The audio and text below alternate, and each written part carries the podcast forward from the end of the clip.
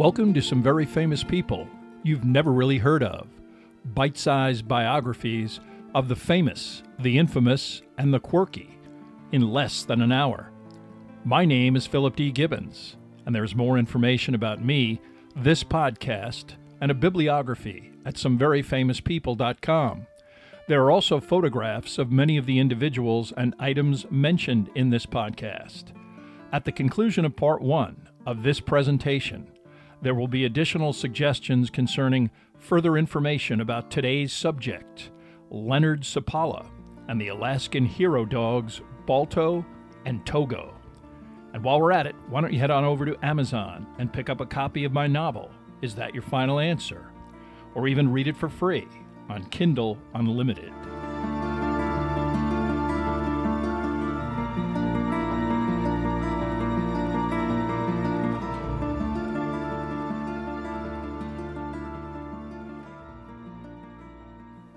Now let's get started with our story about Leonard Seppala. On January 20th, 1925, in the city of Nome, Alaska, a doctor by the name of Curtis Welch made a frightening diagnosis. For three previous weeks, Welch treated several children for throat ailments that he presumed to be tonsillitis or strep. Welch could admit the very sick to a 21 bed hospital, and on the 20th, he checked on a three year old boy named Billy Barnett, who was also having issues related to a sore throat, swollen glands, and a high fever. Still, after two weeks, the child showed no sign of improvement and in the interim developed additional symptoms that included dark, thick throat and nasal lesions. For Welch and the people of Nome, this observation was especially troubling because it indicated the unmistakable symptoms of a much more serious disease diphtheria. Welch watched helplessly as Billy's condition worsened and the boy finally died. Beginning in November, Nome was completely socked in for seven months by the solid ice that prevented any access by ship until June. Whatever supplies meant to get the northwestern Alaskan coastal town, only two degrees south of the Arctic Circle, through the winter had been offloaded months ago by the last ship that then departed, leaving Nome completely isolated until the spring. Welch already knew he had virtually no serum to use on any other victims of diphtheria, having ordered the substance the previous summer. When his hospital supplies were delivered, the serum was omitted. He would have to make do with the 6,000 units of expired antitoxin on hand. Back in the fall of 1924, Welch had no choice but to hope that no one came down with the disease. But here he was, confronted by the unthinkable. The establishment of a town in such a remote and forbidding location was actually an unplanned, spontaneous event that resulted from gold being discovered in the area in mid September 1898. Rich deposits of the metal were discovered initially by three individuals who were eventually nicknamed the Three Lucky Swedes. Eric Lindblom, John Berntsen, and Japhet Lindberg, who was actually Norwegian. This group located these valuable sites in the Anvil Creek and Snake River waterways a few miles off of the coast of the Bering Sea. They legally registered their claims before word of the find became public knowledge elsewhere. However, news of this discovery quickly made it to the outside world, and especially to the Klondike region, where a previous 1897 gold rush had drawn over 100,000 potential prospectors. By the spring of 1899, most of the gold in the Klondike was either already gone or unavailable to the vast horde that overran the region. Many in this frustrated group immediately headed to the Cape Nome area to try and strike it rich there. From the remote Klondike and the Yukon Territory, much of the journey to the northwest coast of Alaska was by ship, as Cape Nome was clear across Alaska without any paved overland access. Initially, a similar scenario ensued where the massive stampede that got to Nome was met with a landscape already staked out by the fortunate insiders who were in on the best and richest opportunities from the beginning. But this time, gold was discovered literally on the beaches around the harborless landing area. Because a claim could not be legally filed for the beach, The stampede then focused its attention on the waterfront, where gold was easily mined in large quantities. The inevitable boomtown sprung up, with all of the typical licit and illicit camp followers of the day, more than happy to share in the prosperity generated by the arduous labor of the mining community. At its height in 1900, the town of Nome numbered 20,000 inhabitants, but only a few individuals, like the three lucky Swedes, were able to generate any real worth or permanent business infrastructure. Most of the population left. In 1909, only 2,500 residents remained. But by then, a municipal infrastructure had been implemented, and the mining and various other mercantile pursuits established Nome as a permanent city. Day to day existence in Nome still remained difficult. All of its residents were keenly aware of the seasonal conditions and the date that the last ship was due to sail for the lower 48, usually in October. After that, there was no way to leave until the following spring. There was one exception to this logistical isolation. Over time, the tiny hamlets and villages of Alaska's interior were connected by pathways that were navigable by foot and by the only visible means of transportation dog sled. Horse drawn vehicles were useless. The severe winter weather conditions found in the Alaskan interior would kill a horse or any similar beast of burden in a matter of hours and possibly minutes. Mail delivery was accomplished by routes that were sold by concession. The entities who obtained these routes obligated to deliver mail regardless of the conditions. This was still the fundamental logistical system confronting Curtis Welch in January of 1925. At a hastily convened meeting with the mayor, George Maynard, and the town council, which consisted of several of the town's most prominent businessmen, Dr. Welch explained that based on the recent deaths of three children from what he was confident was diphtheria, the town needed to quarantine immediately. He also explained that he might potentially need in the neighborhood of 1 million injectable units of serum to combat the disease, the only known treatment at the time. This serum was derived from horses exposed to the diphtheria toxin and the antibodies they developed. Nome was hit especially hard by the influenza epidemic of 1918, so the town fathers were fully aware of the consequences of inaction. One of the meeting's participants was Mark Summers, the superintendent of the nearby Hammond Consolidated Goldfields.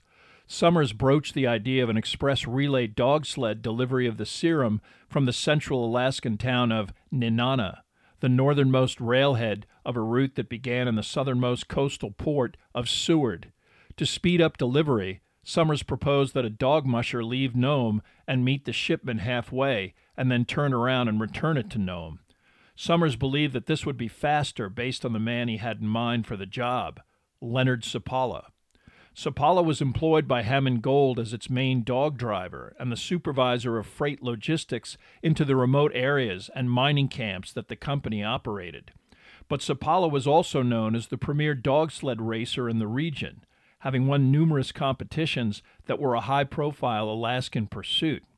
A Norwegian and a friend of Yaphet Lindberg, he emigrated to Nome in 1900 at the height of the gold rush that established the city. The town council's approval of the idea was immediate. Mayor Maynard made an additional suggestion that they consider flying the serum into Nome. While it was agreed that no option should be dismissed out of hand, most of the men present were skeptical that the open air biplanes available would safely make it in the dead of winter.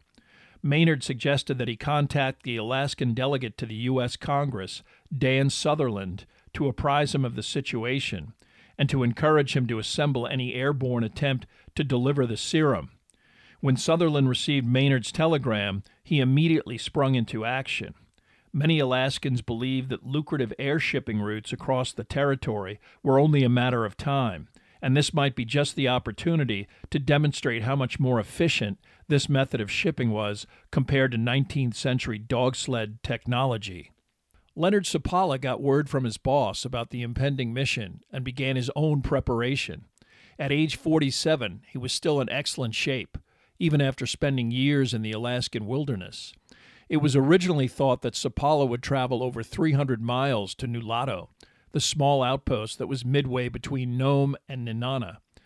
Although his sled was to carry a comparatively light load, he decided that he would assemble a team of 20 dogs out of the animals currently maintained in his kennel.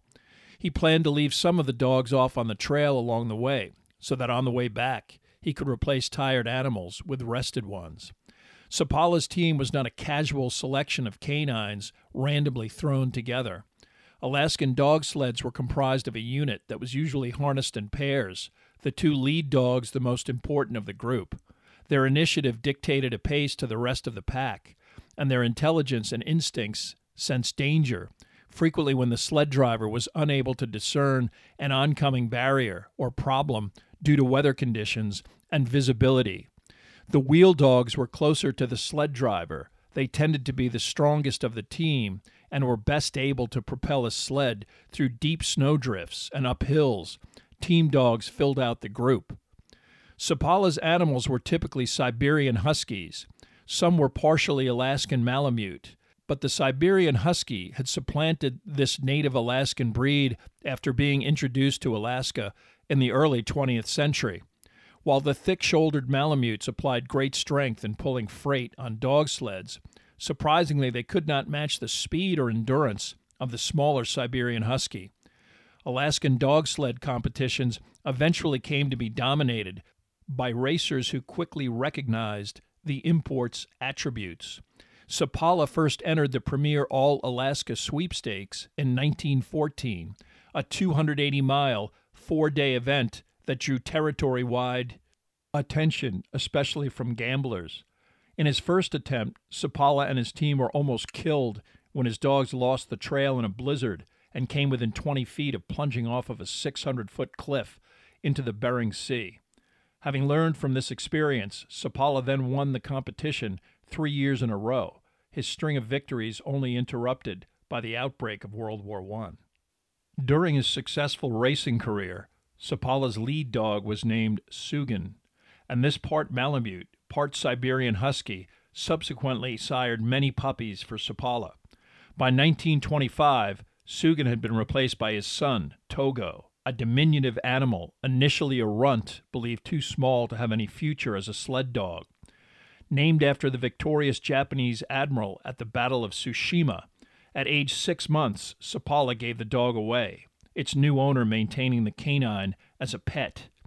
Within a few weeks, Togo escaped from his new home by leaping through a glass window and returning to Seppala's kennel, a journey of several miles that impressed the dog trainer enough to prompt Seppala to keep the dog. But the puppy proved difficult to train, frequently breaking out of the kennel to follow Seppala when left behind and off of the team. On the trail, Togo would distract the group to the extent that Seppala finally decided to harness the dog, if only to control him. Immediately, the younger dog responded, able to keep up with the older, larger animals on runs that frequently totaled 75 miles a day. Seppala came to believe that Togo, 48 pounds at its heaviest weight, was a once in a lifetime prodigy that he quickly trained and ultimately designated as a lead dog. By 1925, Togo, aged 12, was so respected by Seppala that he frequently placed the dog by himself with a long lead in front of the other dogs. This designation was as much a precaution as it was a device to get the greatest speed and efficiency out of the sled team. In a 1927 interview with a Boston newspaper, Leonard Seppala related a story about Togo that, even if it is greatly embellished, conveys the bond between man and sled dog, a relationship that, in the unforgiving Alaskan wilderness, could easily mean the difference between life and death. By far the most dangerous stretch between Nome and the Alaskan interior was a shortcut about 120 miles east of Nome. In the winter, a sled driver could choose between staying on the trail and hugging the coastline or heading directly southeast across the frozen Norton Bay. This shortcut could save an entire day, but also was fraught with dangerous obstacles, including ice collapsing into the seawater below, unfrozen areas invisible during blizzard and whiteout conditions, and most terrifying, whole ice floes shearing off into open water, stranding man and sled as the block of ice quickly moved out into the open sea. Seppala was subjected to this experience firsthand when once before, heading north toward Nome, with Togo as the lead and already several miles offshore on Norton Bay, a huge crack suddenly separated Seppala's sled from the mainland. Togo immediately headed away from the crack and to the most direct route to land, but then came to an abrupt stop, practically jumping backward into the team. Unnerved and barely able to see, Seppala moved forward to check on the problem. He observed that Togo stopped only a few feet in front of a rapidly widening channel. They were all now trapped on an ice floe moving at the whim of the wind and the current. Night descended, and Seppala's only hope was that eventually an onshore breeze would bring him close enough to ice connected to the shore. It took nine hours on open water before the wind direction changed and the floe got to within five feet of solid ice and potential safety. Still too far away for the dog team to leap, Seppala claimed that he tied a rope to Togo and hurled him across the gap. A sled dog by nature, Togo immediately began to pull the line, the ice floe slowly starting to move. But then the rope abruptly snapped and dropped into the separation. Undaunted, Togo jumped into the water, grabbed the rope with his mouth, and got back on top of the nearby floe. He then was able to wrap this tow line around his body and try again to pull the two ice blocks together. Eventually, the gap closed, and Seppala and his sled were able to make it safely onto stable ice and back to dry land. It is a measure of the respect for both sled driver and sled dog in Alaska that this story of Togo and Seppala has been accepted without skepticism for close to a century. Leonard Seppala was not the only dog musher involved in a potential serum run.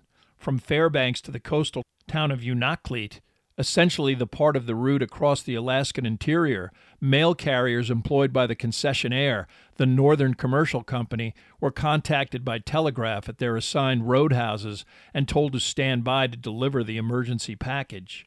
Although the U.S. government hastily assembled the million units necessary for Nome, this shipment would first have to reach Seattle and then make it to Seward, precipitating a process that might take as long as mid February to arrive.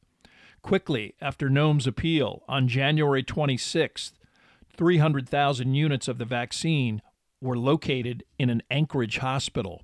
Although there still was some discussion about the potential to fly in the serum, the governor of the territory, Scott Bone, ordered unequivocally that the material was to be taken by rail to Nenana and by dog sled to Nome. Bone was the former editor of the Washington Post, a federal appointment by the president, in his case, Warren Harding, well connected in D.C. and not interested in furthering any local Alaskan political or mercantile agendas. He knew that risking a dangerous flight that might result in the loss of the serum was indefensible, especially to the citizens of Nome.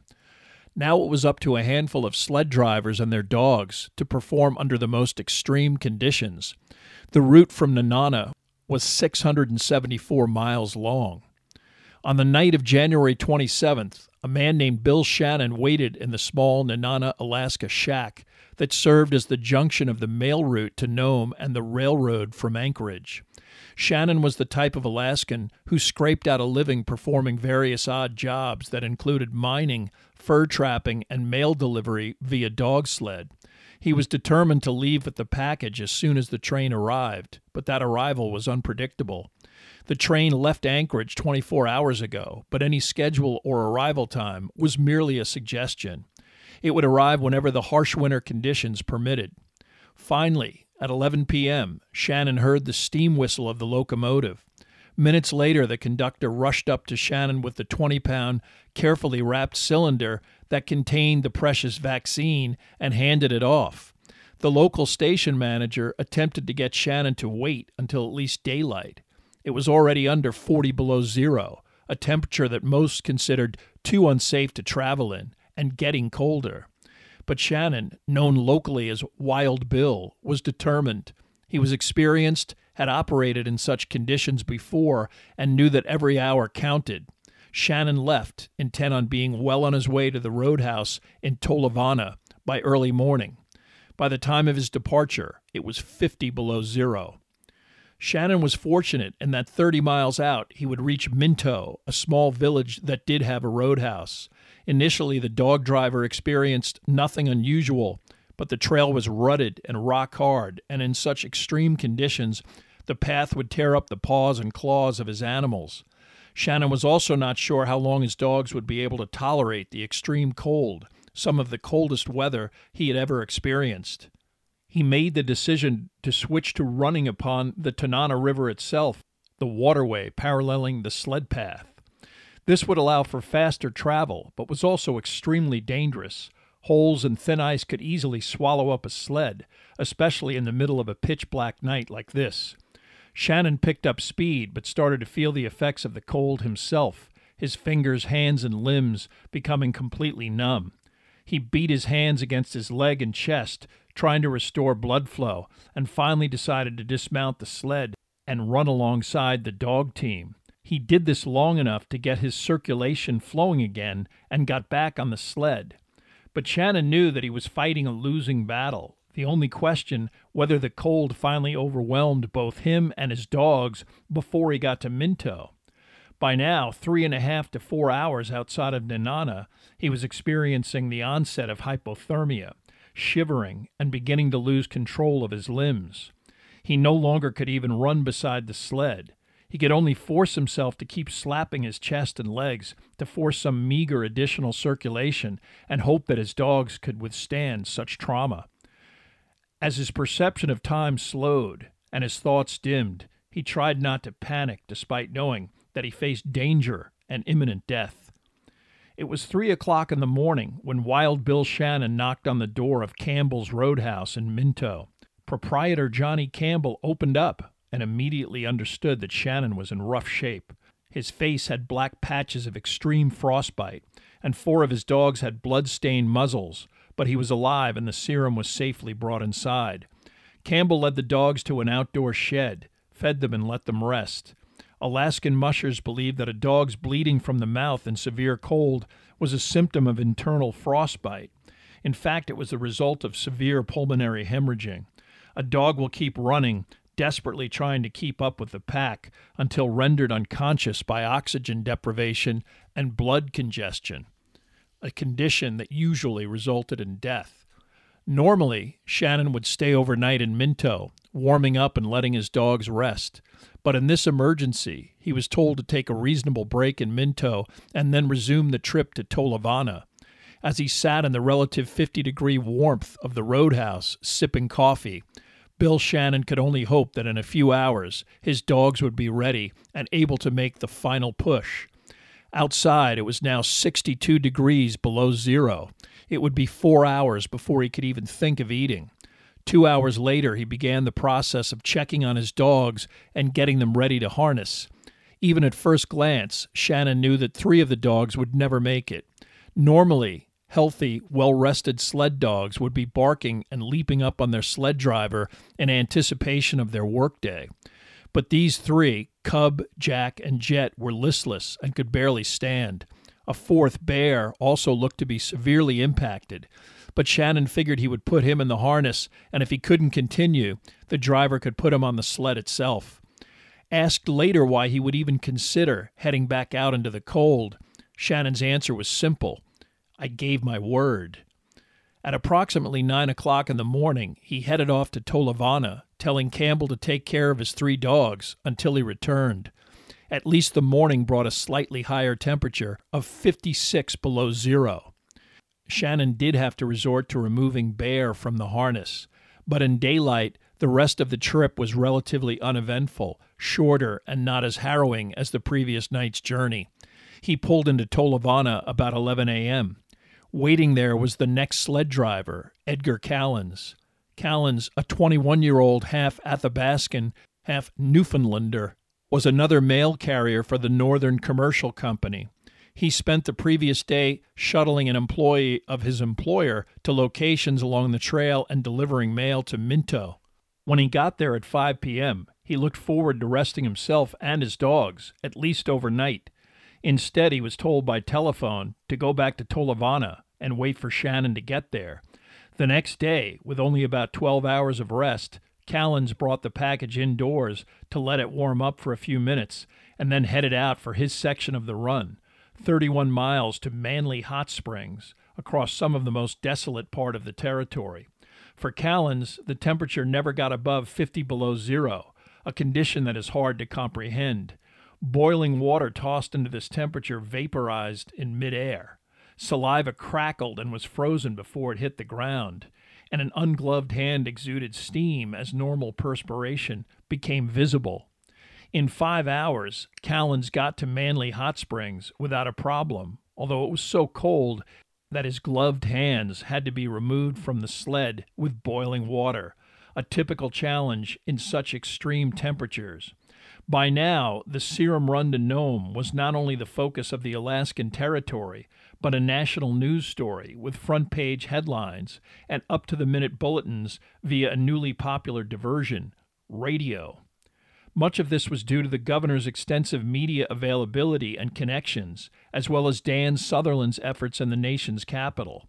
Sutherland and Mayor Maynard also had not given up on having some of the additional Seattle antitoxin flown in from Fairbanks. They barraged major news organizations with updates and telegrams pleading for the government to intercede with an airplane able to safely make the journey. Knowing that the Anchorage serum was already en route, they hoped to use the military to get the Seattle shipment to Nome by air. All of these efforts were shot down by the Navy, the federal government, and by Governor Bone himself. But Bone did reassess the original plan to have Leonard Seppala head all the way to Nulato and back to retrieve the serum, and return to Nome, a round trip of 630 miles. Instead, Seppala's part of the run was cut in half, and more drivers were added. Seppala was now to coordinate picking up the serum from another driver, just south of Norton Sound near Shaktoolik. The plan made sense. The only problem was who was going to tell Leonard Seppala, who was already out on the trail and unreachable. For the moment, that detail was put on the back burner. Bone's office got in touch with Mark Summers, Seppala's boss at the Hammond Gold Company, and told him to get more sled drivers on the route back to Nome. Summers quickly coordinated more drivers all the way to the town of Unalakleet, effectively cutting Seppala's driving distance in half.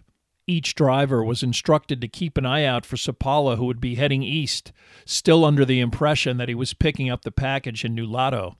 Summers estimated that the package would intersect with Seppala somewhere near Shaktoolik, and it seemed logical to assume that whenever that intersection occurred, the other driver would be able to update Seppala on the new plan and accomplish the handoff. But in a whiteout blizzard or in the event of an accident or detour, there were no guarantees. To fill out the new team of drivers, Summers contacted another one of his employees, a dog driver who also worked for Leonard Seppala, Gunnar Kaasen. Summers told Kaasen to put together another team and head for the village of Bluff, about 40 miles east of Nome. When he got to Bluff, he was supposed to get the roadhouse keeper there, Charles Olson, to put together his own team and head 25 miles east to the town of Golovin and wait there. Kaasen was not completely surprised by Summers' request to assemble a team. Before his boss, Seppala, left, he made precautionary recommendations to Kaasen as to how to position another subsequent team. Kaasen went along with these recommendations, placing the dog Fox as one of the leads. But for the other dog, he chose an animal that Seppala did not particularly hold in high esteem an unusually colored Siberian who was solid black except for a white right paw. The dog's name was Balto, named after an associate of Norwegian explorer Fridtjof Nansen. At the time, Kaasen did not think about the choice very much. He had always liked working with the dog and figured that the animal could certainly get the job done. Once the run was completed and the serum got to Nome, what difference would it make anyway?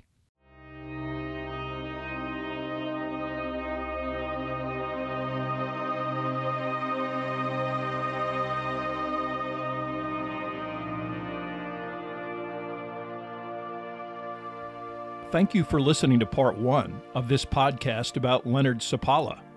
Much of the information for this podcast came from the book The Cruelest Miles by Gay Salisbury and the Sports Illustrated magazine article And You Thought We Have a Vaccine issue by Jon Wertheim, January 13th, 2021. There are also additional photographs, bibliographical, and musical information at someveryfamouspeople.com as well as information about my new novel, Is That Your Final Answer? If you have enjoyed this presentation, please like us at our Facebook page, Some Very Famous People, and follow us on Twitter at Philip D. Gibbons. Also, rate us on iTunes, and if you have the time, leave a brief review. A link is provided at the website.